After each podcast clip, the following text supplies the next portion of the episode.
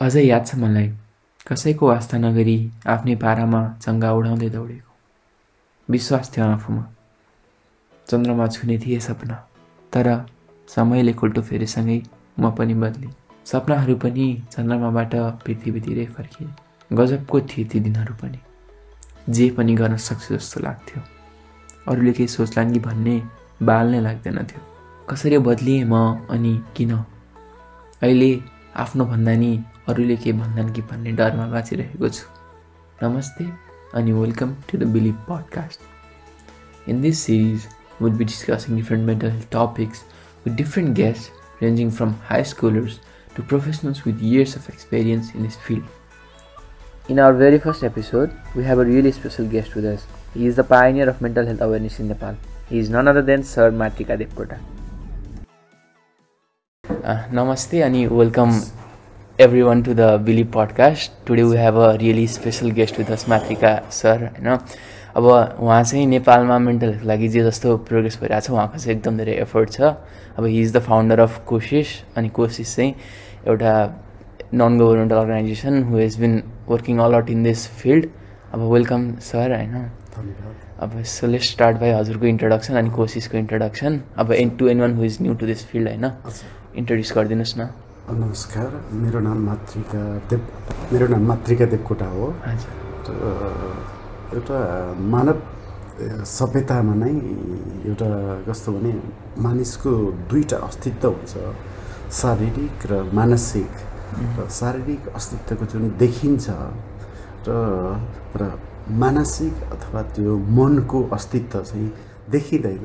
र अहिलेसम्म विश्वले नै एउटा प्राथमिकता नपाएको विषय व्यक्तिको शारीरिक एउटा अस्तित्व साथसाथै मानसिक पनि अस्तित्व छ। शरीरमा दुख्छ भने मनमा पनि दुख्छ र जस्तो तपाईँ हामीलाई चाहिँ यदि शरीरमा समस्या भयो भने हामी जस्तो फिजियोथेरापी गर्न जान्छौँ भने जस्तै मनमा दुःख भयो भने साइकोथेरापी र यो फेरि साइकोथेरापी भन्ने बित्तिकै एकदम यो ठुलो ठुलो कुराहरू होइन। यो मनको व्यथालाई पीडालाई कष्टलाई यो डिस्ट्रेसलाई चाहिँ बाहिर भेन्टिलेट गर्ने हाम्रो जीवनमा बिहानदेखि बेलुकासम्म अथवा हप्ताभरिमा हाम्रो जहाँ हामीले विद्यार्थीहरूको लागि एउटा पढ्ने ठाउँमा अथवा टिचरहरू पढाउने ठाउँमादेखि लिएर हाम्रो काम गर्ने ठाउँमा र हाम्रो छरछिमेकमा सबैमा हाम्रो साथीभाइ सबैमा चाहिँ हामी एक किसिमको चाहिँ हरेक दिन हाम्रो सामाजिक अन्तर्क्रिया भइरहेको हुन्छ। तर त्यो साम त्यो अन्तर्क्रियामा चाहिँ एउटा पोजिटिभको सट्टा नेगेटिभ रूपमा त्यो त्यो व्यक्तिलाई सामाजिक परिवेशले त्यसले नेगेटिभ असर पार्यो भने त्यसको लागि चाहिँ त्यो नेगेटिभ असर अथवा मनमा रहेको एउटा चोटको लागि चाहिँ हामीले सबैभन्दा राम्रो चाहिँ हाम्रो आफ्नै परिवार साथीभाइ नेटवर्कमा चाहिँ त्यो मनमा लागेको नरमाइलोपन अथवा पीडा चोटलाई चाहिँ बेलैमा बताउनुपर्छ र त्यो वातावरणबाट टाढा हुनुपर्छ र अहिले दुर्भाग्यवश नेपालमा बयासी प्रतिशत बालबालिकाहरू आफ्नो परिवारको सदस्यबाट नै शारीरिक मानसिक हिंसा भोगिरहेका छन् जुन तथ्याङ्क बयासी प्रतिशत यो नसोचेको हामीले इन्टरनलाइज नगरेको जुन हिंसा भनौँ न मानसिक। रूपमा त्यही बालक अवस्थादेखि लिएर भनौँ न टिनेजरको त्यो त्यही नै एउटा समस्यामा रहेर हाम्रो प्रोडक्टिभिटीलाई ह्रास गर्न सक्छ अब त्यही अस्सी पर्सेन्ट बालबालिकाले मानसिक उस भोगिरहेको छन् भन्नुभयो होइन घरदेखि बयासी बयासी। बालबालिकाले चाहिँ आफ्नै। परिवारको सदस्यबाट यो इन्टेन्सनली होइन कि। अनोइङली चाहिँ शारीरिक मानसिक दुवै किसिमको हिंसा भोगिरहेको अब हाम्रो सोसाइटी नै त्यसरी नै स्ट्रक्चर स्ट्रक्चर छ भन्दा पनि मिल्यो होइन। अब त्यही त त्यति वर्षदेखि नै अब प्यारेन्ट्सहरूले पनि ल म तँलाई दिन्छु भनेर दिएको त होइन। अब कस्तो छ भन्दा प्यारेन्ट्सहरू पनि आफू नै त्यसरी नै हुर्केको अनि अब बच्चालाई पनि त्यसरी नै हुर्काउन पर्ने हो जस्तो। एउटा हाल अब त्यसको लागि हामीले अवेरनेस निकाल्नुपर्ने एकदम जरुरी छ होइन। अब कोसिसले पनि त्यस्तै कामहरू गरिराख्नु भएको छ हजुरहरूले अब। अब हजुरहरूको काम चाहिँ जसले बोकेको छ उसलाई अझै राम्रो बनाउने उसको मेन्टल स्टेट इम्प्रुभ गर्ने हजुरहरूको धेरै एफोर्ट भइरहेको छ। अब यसो उस गर्दाखेरि चाहिँ नेपालमा अब कतातिर कुन पार्टमा चाहिँ भनेको हुन्छ नि डेमोग्राफिकमा कि कुन डेमोग्राफीमा चाहिँ यस्तो बढी छ? अब हजुरले भन्दा चौध वर्षभन्दा कमकोले नै भोग्छन् तर अब हजुरको एक्सपिरियन्समा चाहिँ कोसिसमा आउने मान्छेहरू चाहिँ हजुरले सर्भिस दिने मान्छेहरू चाहिँ कुन एज ग्रुपको हुन्छ जनरली? कि अहिलेसम्म हाम्रो भनौँ न अलिकति हाम्रो यो बच्चाहरूको टिनेजरहरूको लागि थोरै कार्यक्रम छ वयस्कहरूको लागि धेरै कोसिसको कार्यक्रम छ र यो चाहिँ एउटा प्रोग्रेसिभ रियलाइजेसन। हामीले यो मानसिक रोग अथवा त्योसँग जोडिएका जुन स्टिकेमेटाइज होइन कि मानसिक सुस्वास्थ्य शारीरिक सुस्वास्थ्य जस्तै एउटा आमाको गर्भ अवस्थामा चाहिँ आमाले चाहिँ चाहिने खोपहरू जुन लिएर त्यसपछि त्यो बच्चा हेल्दी हुन्छ र बच्चा जन्मिसकेपछि पोलियो थपा खुवाउनेदेखि लिएर जति हामीले चाहिँ खोपहरू इम्युनाइजेसन छ भने र अब हामीले महसुस गरेको भनौँ न संसारभरि हेर्दाखेरि चाहिँ अब आमाको गर्भ अवस्थामा हुँदादेखि नै बच्चाको त्यो पर्सनालिटी चाहिँ त्योबाट नै सुरुवात हुन्छ र अब हामीले चाहिँ अब जस्तो सुस्वास्थ्यमा हेल्थी बडी हेल्थी माइन्ड त्यो पर्सपेक्टिभबाट हामी अगाडि बढ्नुपर्छ र अब चाहिँ यो भनौँ न यो रोग अथवा समस्या यो भन्दा पनि सुस्वास्थ्यको प्रवर्तन जसरी हामी फिजिकल एक्सर्साइज गर्छौँ अनि हामी हाम्रो स्पोर्टहरू जुन बालबालिकाहरूको लागि स्टुडेन्टको लागि छ त्यो भने त्यस्तै किसिमबाट अलिकति हामीले चाहिँ सुस्वास्थ्यको मानसिक सुस्वास्थ्यको मनको स्वास्थ्यको हेरचाह गऱ्यो भने हामीले सुस्वास्थ्यको प्रवर्धन गर्न सकिन्छ र त्यसबाट हुन सक्ने ह्रासहरू जुन भनौँ न चाहिँ जानेर होइन कि हाम्रो यो वंशानु जुन पुस्तौँ पुस्तादेखि सरेर आएको विशेष गरेर बालबालिकाहरूलाई चाहिँ सानैमा हाउगुजी बौलाई आयो यी शब्दको लागि खेत चाहन्छु प्रयोग गरेको लागि। बौलाई आयो बौला आयो लान्छ है। अनि त्यो बच्चाहरूलाई चाहिँ एक किसिमको सानै बेलामा पनि हाउगुजीको कुरा अभिभावकबाट अनइन्टेन्सनली भएर त्यसपछि त्यही बढ्दै बढ्दै बढ्दै बढ्दै भनौँ त्यो किसिमले चाहिँ हाम्रो माइन्ड सेटमा नै यदि हामी मानसिक सुस्वास्थ्य चाहन्छौँ भने चाहिँ यो बच्चा बेलाबाट नै सानो बच्चाबाट नै यो शारीरिक तथा मानसिक रूपमा सुस्वास्थ्यको कुरा र यो समस्या हुनसक्छ तर यसको लागि रोकथाम छ र यो समस्यालाई भनौँ न म्यानेज गर्न सकिन्छ। र असफल असम्भावना भन्ने केही पनि छैन। र अर्को चाहिँ हाम्रो माइन्ड सेट किन हामी अरूलाई जज जज गरिहाल्छौँ? किन आफू जस्तै अरूलाई बनाउन खोज्छौँ? त कि हाम्रो जस्तै एउटा फिङ्गर प्रिन्ट हामी हरेक व्यक्तिको फरक छ भने त्यस्तै पृथ्वीमा हामी जुन जन्म लिएका मानवहरूको पनि हरेकको फरक फरक छ र अनि त्यो नै एउटा युनिकनेस हो र हामी एकअर्कालाई जजमेन्टल किसिमबाट हेर्न सट्टा चाहिँ एक एकअर्कालाई रिस्पेक्ट गर्ने प्रोटेक्ट गर्ने डाइभर्सिटीमा नै युनिटी हुन्छ। त्यो खालको कुराहरू नै अब आगामी दिनहरूमा चाहिँ जुन म जुन कोसिसले चाहिँ यो कुरामा बढी भनौँ न ताकि हामीले कुनै एउटा क्षेत्रमा गर्ने नगर्ने भन्दा भन्दा पनि ठुलो धनराशि भनेको चाहिँ जुन यसमा चाहिँ एक रुपियाँ लगानी गऱ्यो भने पाँच रुपियाँ ल्याउँछ यसको प्रोडक्ट ल्याउँछ। एउटा बच्चाको एउटा बालकको बालिकाको होइन प्रोडक्टिभिटीको कुरा र पछि गएर ड्यामेज हुनबाट जोगाउनको लागि अहिलेको सबैभन्दा अहिलेको ज्वलन्त चाहिँ तुरुन्तै हामीले अबको बालबालिकाहरूबाट नै यो सुस्वास्थ्यको कुरामा चाहिँ एउटा होलिस्टिक भनौँ अब त्यो अब हजुरले भन्नुभयो नि त अब यो कसै गाली जसरी पनि युज भएको छ नि त यस्तो कुराहरू अब जसरी फिजिकल हेल्थलाई चाहिँ त्यस्तो नराम्रोसँग हेरिँदैन नि त। अब कोही मान्छेले राम्रो बिहेभ गरिरहेको छैन या भनौँ न केही अब सोचे जस्तो गरिरहेको छैन पागल भइस क्या भनेर गाली दिने चलन छ नि त। त्यस्तो स्टिगमाटाइज छ नि त मेन्टल हेल्थ अब तर त्यो त नराम्रो होइन नि त। त्यस्तो भन्नु त्यो भन्नु mental health problems to struggle गर्नु त त्यो मान्छेको गल्ती होइन नि त। त्यो त अब उसको त्यस्तै भोग्दै आयो अनि हुने कुरा हो अब त्यसलाई त्यसरी गाली जसरी युज हुने चलन छ नेपालमा सो अवेरनेस छैन नि होइन? जनचेतना चाहिँ भनौँ न यो पागल भनेको नै के हो भनौँ न यो शब्द नै हामीले चाहिँ अब डिक्सनेरीबाट एभोइड गर्नुपर्छ र भनौँ न सबै ह्युमन बिङका फिलिङ भनेका सबै यो भनौँ न यो साधारण फिलिङ हो। हजुर। चाहे नरमाइलो लागोस् रमाइलो लागोस् शङ्का लागोस् डर लागोस् चिन्ता लागोस् त मानव जीवनको हरेक व्यक्तिको लागि हुने फिलिङ हुन्छ सबै कुराहरू। अनि त्यो भनौँ न पागलपन भन्नेको चाहिँ यो अस्तित्व छैन। यो चाहिँ एउटा शताब्दीबाट आएको एउटा नकारात्मक अब चाहिँ कानुन त भने यदि कसैले चाहिँ कसैलाई पागल भनेर डिस्क्रिमिनेसन गर्छ भने कानुनी रूपमा पनि यो दण्डनीय कुरा हो। हजुर हजुर। त्यही अब कस्तो छ भन्दाखेरि अब मान्छे यो मान्छे बिरामी भयो भन्दा ए ल सिम्पेथी पाउँछ नि त उसले तर कस्तो भन्दा उस उसलाई चाहिँ अब कस्तो भन्ने चलन छ? अब अझै पागल भयो एउटा वर्ड होइन हामीले हटाउनु पर्ने। अब अर्को चाहिँ यो चाहिँ बोलाएछ भनेर भन्छन् होइन? त्यो पनि भन्नु भएन होइन? हाम्रो त्यो पनि त्यस्तो कुराहरूलाई अब हजुरले भने जस्तै कानुनी तर्फबाट पनि लानुपर्छ त्यो किनभने त्यो कसले पनि डिजर्भ गर्दैन नि त त्यस्तो आफूलाई भन्नको लागि होइन? त्यस्तो सुन्न आफ्नोलाई आफूलाई त्यस्तो भनेर एड्रेस गरोस् कसैले भनेर। किनभने हाम्रो हातमा त हुँदैन नि त हाम्रो मेन्टल हेल्थ एउटा एक्सटेन्टसम्म किनभने सराउन्डिङले हाम्रो अफेक्ट गर्छ अब बच्चैदेखि हजुरले भन्नुभयो त्यो सबैले एउटै टाइपको बनाउनुहोस् बना बनाउनु भन्ने छ। अब कम्पेरिजन छ होइन। यसको छोरा यस्तो छ मेरो छोरा किन छैन जसरी होइन। अब चाहिँ पढाइमा राम्रो छ भने अब सबै पढाइमै राम्रो हुनुपर्छ भन्ने पनि छैन। कोही खेलकुदमा अनि केहीमा राम्रो हुनुपर्छ भन्ने पनि छैन कि। अब आफूलाई मन लागेको कुरा गर्ने हो नि त। अब कस्तो छ भन्दाखेरि अब त एउटा कुरा केहीमा त राम्रो हो भन्ने छ त्यो पनि छैन नि त। ऊ त आफू आफूलाई जसरी बाँच्न रमाइलो लाग्छ त्यसरी बाँच्ने हो नि त। अब त्यसरी कम्पेयर गरिदिनु पनि भएन। अब म केहीमा राम्रो छु भने ए ल त्यो मेरो लागि राम्रो हो तर अरूको लागि नराम्रो होइन नि त। सो प्यारेन्ट्सहरूले त्यो पनि बुझिदिनु पऱ्यो होइन। अब अर्को डिस्कसन गर्न जाँदाखेरि अब यो धे धेरै कुरा चाहिँ मेरो हातमा हुँदैन मेरो मेन्टल हेल्थको तर मेरो हातमा चाहिँ के हुन्छ मैले चाहिँ आफ्नो मेन्टल हेल्थ कसरी इम्प्रुभ गर्न मिल्यो अब सराउन्डिङको जस्तो भए पनि मेरो हातमा चाहिँ के हुन्छ मैले चाहिँ कसरी इम्प्रुभ गर्न सक्छु त्यसको बारेमा भनिदिनुहोस् न।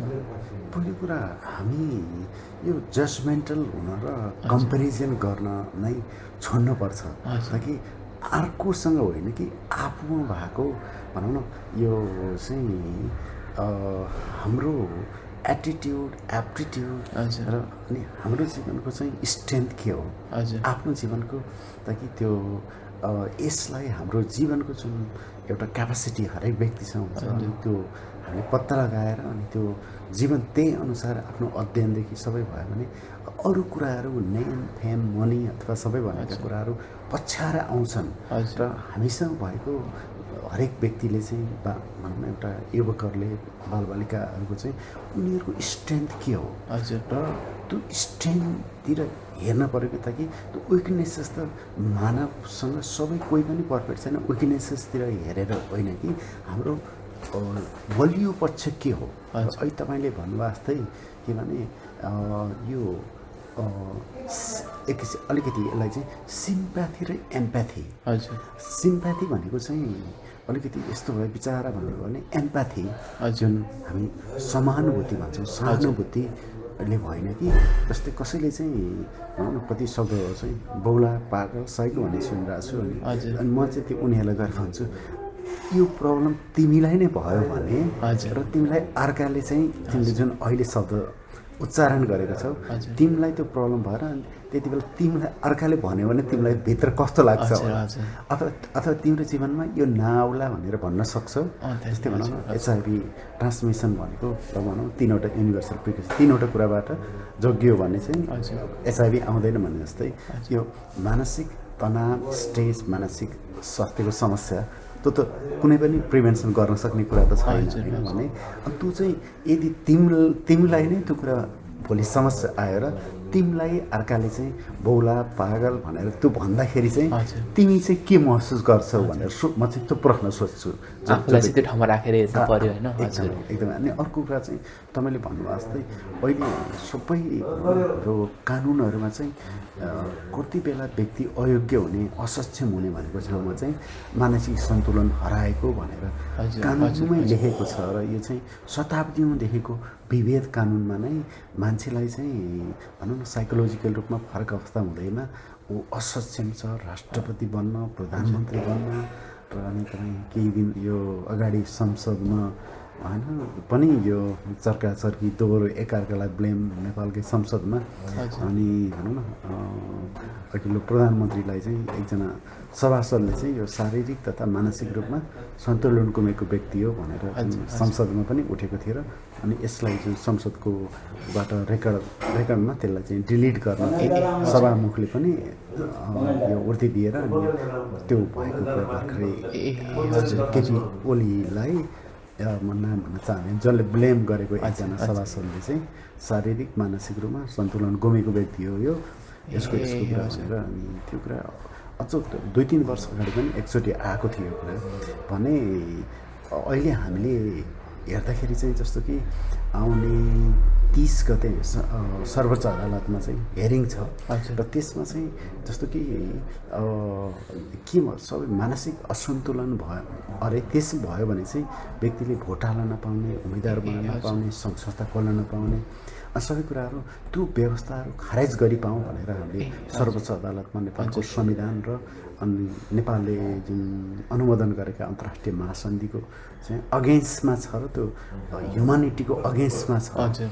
र अनि तपाईँ जस्तो अहिले युवक कति हामीले देख्छौँ काठमाडौँ अहिले म काठमाडौँमा छु त्यहाँ चाहिँ जस्तो कि कुनै एउटा पुलपुलिएको बच्चा जुन एउटा धनीको सोकलको बच्चा एउटाले चाहिँ गाडीमा गएर चलाएर अनि त्यसपछि एकजनालाई मारिदिन्छ। गाडी त्यसपछि अनि पछि गएर प्यारेन्टले सबैले चाहिँ मेरो छोरा चाहिँ मानसिक सन्तुलन गुमेको हो त्यो बेलामा गरेको भनेर त्यसलाई चाहिँ मिसयुज होइन त्यो होइन कि अनि हामीले चाहिँ भनौँ न कोही पनि मान्छे शारीरिक मानसिक रूपमा सम्पूर्ण छैन र कोही पनि होस ठेगान गुमेको व्यक्ति हुँदैन र सबैले कानुनको अगाडि समान पाउनुपर्छ न्याय पनि समान पाउनुपर्छ र दण्ड पनि कसैले अपराध गर्छ भने त्यो चाहिँ सबै कुराहरू त्यो दण्डनीय हुनुपर्छ जुन इन्सानिटी भनेर त्यो थाहा नभएर गरेको भन्ने कुरा हुँदैन। अब त्यस्तो थियो अब तिनीहरू पेरेन्ट्सहरूले जस्तो गरेर आफ्नो छोरालाई बचाएपछि के हुन्छ भन्दा अब एउटा टाइपले त्यसरी कमन मिसयुज गरिदिएपछि जो त्यो थ्रु गइरहेछ नि उसको लागि पनि अब भ्याल्यु घट्छ नि त। किनभने जसले पनि यसरी नै युज गरिदिइरहेको छ यो कुरा तिम्रो पनि केही ठुलो कुरा होइन जसरी हेर्न पनि त्यस्तो चान्सेस छ। अब हजुर भने जस्तै अब त्यो संसदमै त्यस्तो भइरहेको छ हामीलाई लिड गर्ने मान्छेहरू भनौँ न एक टाइपले उहाँहरूले नै त्यस्तो गरिराख्नु भएको छैन। कति डिपली रुटेड छ यो मेन्टल हेल्थको स्टिगमाहरू नेपालमा त्यहाँबाट बुझिन्छ नि त किनभने अब दियोस् उहाँहरू त यस्तो कुराहरूमा अवेर हुनुपर्ने हो नि त आफू। अब हामीलाई लिड गर्ने भएपछि अब एउटा टाइपले सबै नेपालीको लागि इन्सपिरेसन भनौँ न संसदमा भएको मान्छेहरू उहाँ चाहिँ हाम्रो लिडर भएपछि अब उहाँहरूलाई नै राम्रोसँग अवेरनेस छैन भने कम हामी आम जनतालाई त कसरी भन्ने अनि अब अघि हजुरले भने जस्तै अब मैले आफ्नो उस गर्नलाई चाहिँ के मैले पनि घरिघरि घरमा भनिरहेको छु म गरिरहेको छु मलाई कम्पेयर नगर्नुहोस् उता म डिफ्रेन्ट छु भनेर अब कस्तो हुन्छ भन्दाखेरि अब यो सोसियल मिडियाको युज आयो नि त्यस भएपछि कति टाइम मैले आफैले पनि गरेर हुन्छु कि मैले मलाई अरूले अब घरमा कसरी कम्पेयर गर्नु भयो भने चाहिँ ल हुन्न यस्तो गर्न हुन्न भन्छु होइन तर अब मैले फेसबुक चलाउँछु इन्स्टाग्राम चलाउँछु त्यहाँदेखि त्यहाँ हेर्छु अरूहरूको लाइफ हेर्छु होइन अनि म पनि यस्तो हुन पाएँ जस्तो भने मलाई आफैलाई पनि हुन्छ कि अब त्यो चाहिँ मैले अब कसरी हटाउन मिल्छ या त्यस्तो अब हजुरलाई केही यो विचारमा? मेरो विचारमा भनौँ न इन्सपायर हुनु तपाईँले जुन हेर्नु भएको छ तपाईँ इन्सपायर हुनुभएको छ नि त अरू व्यक्तिहरूले केही राम्रो काम गरेको छ भने त्यो जजमेन्टल होइन कि तपाईँले त्यही बन्नुपर्छ भन्ने छैन तर तपाईँले पनि त्यस्तै युनिक बन्न सक्नुहुन्छ। तपाईँको प्यासन भएको क्षेत्रमा। असल असल अरूले गरिरहेको जुन त्यसले त एउटा इन्सपायर गर्छ कि त्यही बन्न पर्ने छैन। तपाईँ जे बन्न चाहनुहुन्छ त्यसमा पोजिटिभ ऊर्जा ल्याउन सक्छ हजुर त्यही त अब त्यो जो देखे पनि अब के भन्नु पऱ्यो म त्यस्तो हुन पाएँ होइन कि म पनि त्यस्तो हुन सक्छु जस्तो भनेर भन्नु पऱ्यो होइन। त्यसरी अब आफू इन्सपायर भएर मैले यसको लागि काम गर्छु। त्यसो गरेर नै हामीलाई पनि अब हामी पनि प्रोडक्टिभ भइन्छ बडी होइन। अब फेरि त्यो ठुलै मान्छे जस्तो हुन सक् हुन्छ भन्न पनि परेन होइन। अब आफूलाई कोही मन पर्ने को ठुलो को हजुर हजुर। यो मानव जीवनमा र त्यो हामीले यो कोही पनि ठुलो होइन। कस कोही पनि सानो होइन सबै मान्छेहरू अहिले संसारमा ठुलो ठुलो भएका मान्छेहरू। तपाईँ जस्तै एउटा युवकबाट नै होइन? परिश्रम गर्दै गएर गएर भएका हुन् र यो ठुलो मान्छे भन्नेहरू चाहिँ यो चाहिँ यो घमण्ड मात्रै हो र यसको यसको केही पनि तात्विक छैन। हामी चाहिँ जस्तो ठुलो मान्छे होइन कि समाजको लागि योगदान दिने व्यक्ति होइन। व्यावहारिक र समाजको लागि उपयोग हुने व्यक्ति चाहिएको छ समाजलाई। समाजलाई शासन गर्ने मान्छे होइन कि समाजलाई सेवा गर्ने। समाजलाई एउटा मैनबत्ती आफै जलेर जसरी एउटा लाइट दिन्छ नुन आफै पग्लिएर स्वाद दिन्छ भने जस्तै भनौँ न मेरो जीवनको भनौँ लामो समयसम्म त म अनप्रोडक्टिभ अवस्थामा पुगेँ। मेन्टल क्राइसिसले अनि बेलामा थाहा नभएर अनि भने अनि अहिले चाहिँ मलाई के लाग्छ भने यदि मेरो समयले मेरो एनर्जीले मेरो रिसोर्सहरूले कसैको जीवनमा दीर्घकालीन परिवर्तन यदि चाहिँ त्यो हुनसक्छ र दीर्घकालीन त्यो हुन्छ भने त्यो म चाहिँ त्यसमा चाहिँ आई फिल गुड पिस चाहिँ म चाहिँ यो मानव जीव मानव भएर यो पृथ्वीमा भएर म चाहिँ उपयोगी हुन पाएको छु अरूको लागि। न जस्तो कि म ठुलो मान्छे हुँ। के भनौँ न यो त सबैजना मृत्यु र जन्म त सबै जे भए पनि हामीले त एउटा मर्ने हो मान्छे हो। अहिले यो मटेरियलिस्टिक सोसाइटीले चाहिँ जसमा पैसा छ ऊ चाहिँ ठुलो एकदम। जस्तो भयो नि त मटेरियलिस्टिक भयो यो चाहिँ यो चाहिँ भनौँ न हामी अरू भनौँ न जुन यो जसले हामी एउटा असल मान्छे बन्न चाहन्छौँ। हजुर। त्यो असल मान्छे बन्न चाहनेहरूको लागि चाहिँ त्यो मेटेरियलिस्टिक दुनियाँसँग चाहिँ कति बेलामा यो सङ्गतै नगर्दा नै सकेसम्म तर किनभने हाम्रो घर वरिपरि सराउन्डिङ त्यो बाटो हुन सक्दैन। तर यो त्यो र अर्को चाहिँ कुनै पनि कुराको एक्सट्रिममा हजुर। जस्तै कि हामीले अब यो मेटेरियलिस्टिक नै चाहिँदैन अब किन अध्ययन गर्ने अनि किन काम गर्ने भनेर त्यो पनि होइन कि?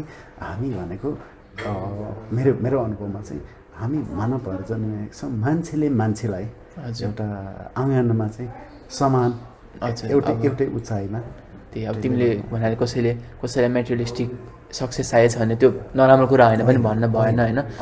उसले त्यो अचिभ गर्नको लागि चाहिँ अरू अरूलाई घृणा गर्नु भएन होइन?